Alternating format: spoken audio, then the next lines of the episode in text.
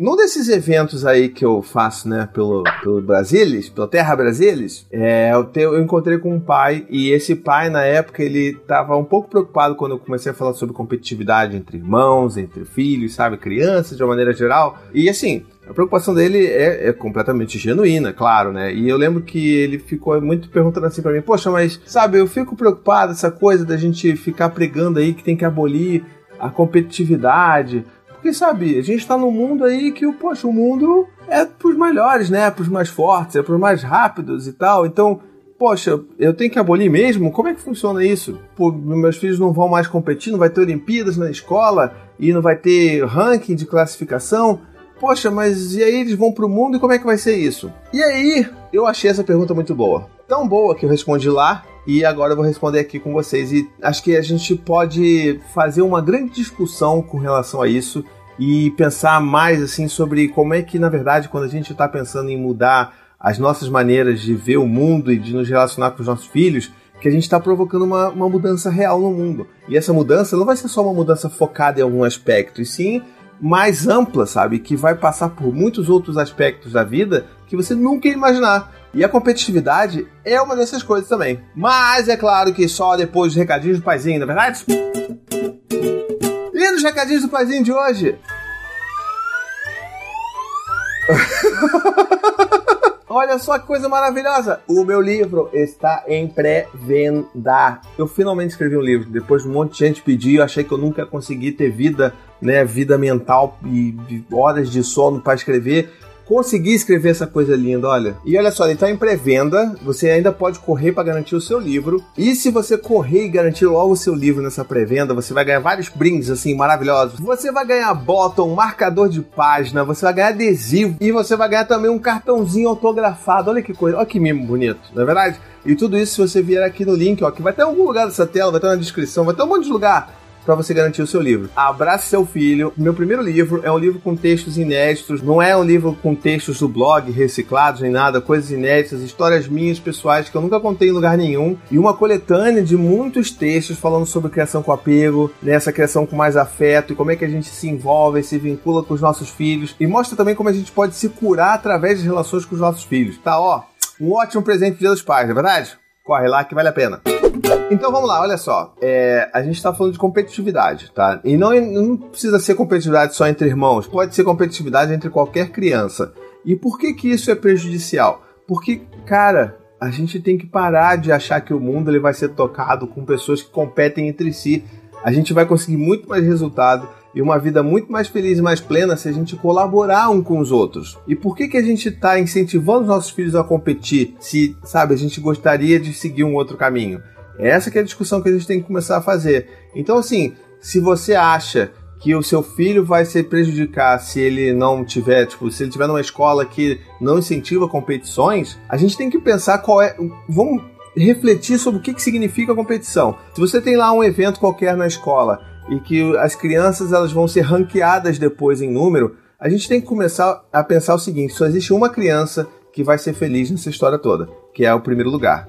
O resto, segundo lugar, não vai ser feliz, o terceiro, o último, ninguém vai ficar feliz. E isso só faz com que as pessoas compitam entre si e invejem uns aos outros, sabe? Ninguém se ajude a chegar no objetivo final que todo mundo possa se beneficiar, entendeu? Então, assim, quando a gente para para pensar, a gente vê que nesse lance de competitividade não tem muito sentido, mesmo dentro do ambiente escolar. E aí você fala assim, pô, não, mas, poxa, Thiago, mas assim, e aí? Ele vai pra rua, ele vai pro trabalho, vai crescer, e as pessoas vão competir para um salário melhor e tudo mais. Eu falei, exatamente. E é isso que eu normalmente falo. É isso que a gente tem que mudar através dos nossos filhos. Então, quando eu tô falando que eu não quero que meus filhos compitam entre si, nem na escola, não é porque eu quero ah, proteger os meus filhos de frustração, ah, porque eu quero, né, eu sou super protetor. Não tem nada a ver essa história. É simplesmente porque eu não acredito que isso é um negócio importante para a vida deles, ou que não deveria ser para ninguém. Então, assim, eles vão se frustrar com N outras coisas.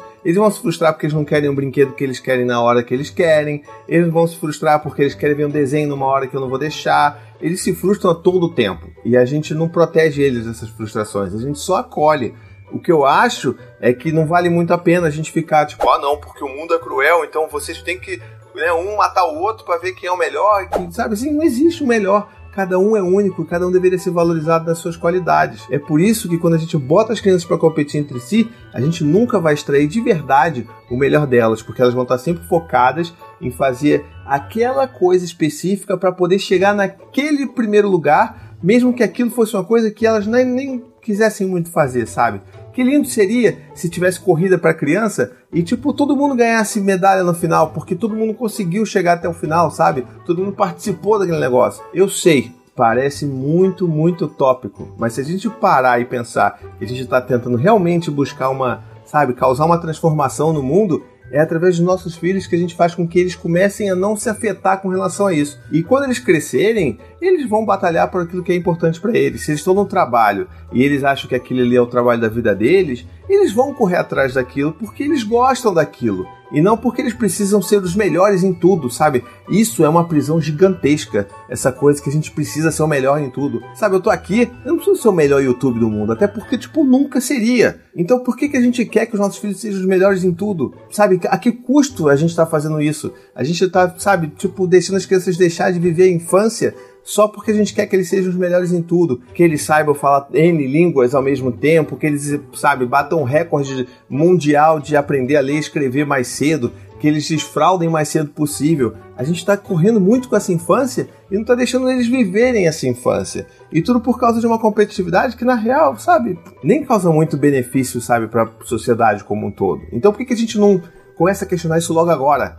E eu sei que dá medo, porque a gente fala assim: caraca, se eu fizer isso, poxa, meu filho não vai ter nem emprego, ele não vai conseguir nada na vida. Eu sei, dá medo, mas segura aqui na nossa mão e a gente vai conseguir mudar esse mundo. E assim, eu quero que fique bem claro aqui que eu não, com esse meu discurso todo aqui, eu não tô achando que os meus filhos vão ser dois mosca mortas ou três, né? Porque agora tem tem a Maia vindo aí que os meus filhos vão ser mosca morta, que não vão ter, sabe, iniciativa para nada na vida. Muito pelo contrário, eles não vão estar presos, vão estar livres para perseguir aquilo que eles gostam, de perseguir aquilo que eles são bons de verdade, que eles tenham reais aptidões. Se o meu filho, sei lá, se eu começasse a rotular o meu filho de inteligente, ah, ele é o campeão do campeonato de soletrar, e não sei o que lá, de ditado, não sei o que ele, ele vai viver a vida dele em função daquilo. E ele nunca vai se sentir livre para explorar outras coisas e ter outros fracassos e descobrir outras aptidões ou outros fracassos, sabe? Porque a vida é isso. A vida deveria ser mais livre e mais leve para todo mundo, principalmente para nossas crianças. E aí, o que, que você pensa sobre isso? Eu quero que você deixe aqui nos comentários pra gente discutir, porque assim, eu sei que esse assunto rende pra caramba. Se você discorda, deixe seu comentário aqui. Não, não se acanhe, não deixa aqui porque a gente não tá falando de certo e errado aqui. A gente tá falando de visões diferentes da vida, tá bom? Fala com amorzinho, com empatia, né? Não vamos tretar, por favor. Espero que você tenha gostado desse vídeo de hoje. Não esquece, ó, meu livro está em pré-venda. Por favorzinho, me ajude a divulgar isso daí. Compre seu livro também, tá bom? Um beijo, até a próxima e tchau, tchau. We could, we could This is your summer. That means Six Flags and the taste of an ice cold Coca Cola. We're talking thrilling coasters, delicious burgers, yes. real moments together, and this. Coke is summer refreshment when you need it most, so you can hop on another ride or race down a slide at the water park. Six Flags and Coca-Cola. Come make it yours. Visit sixflags.com slash Coke to save up to $20 on passes, plus daily tickets starting at $34.99.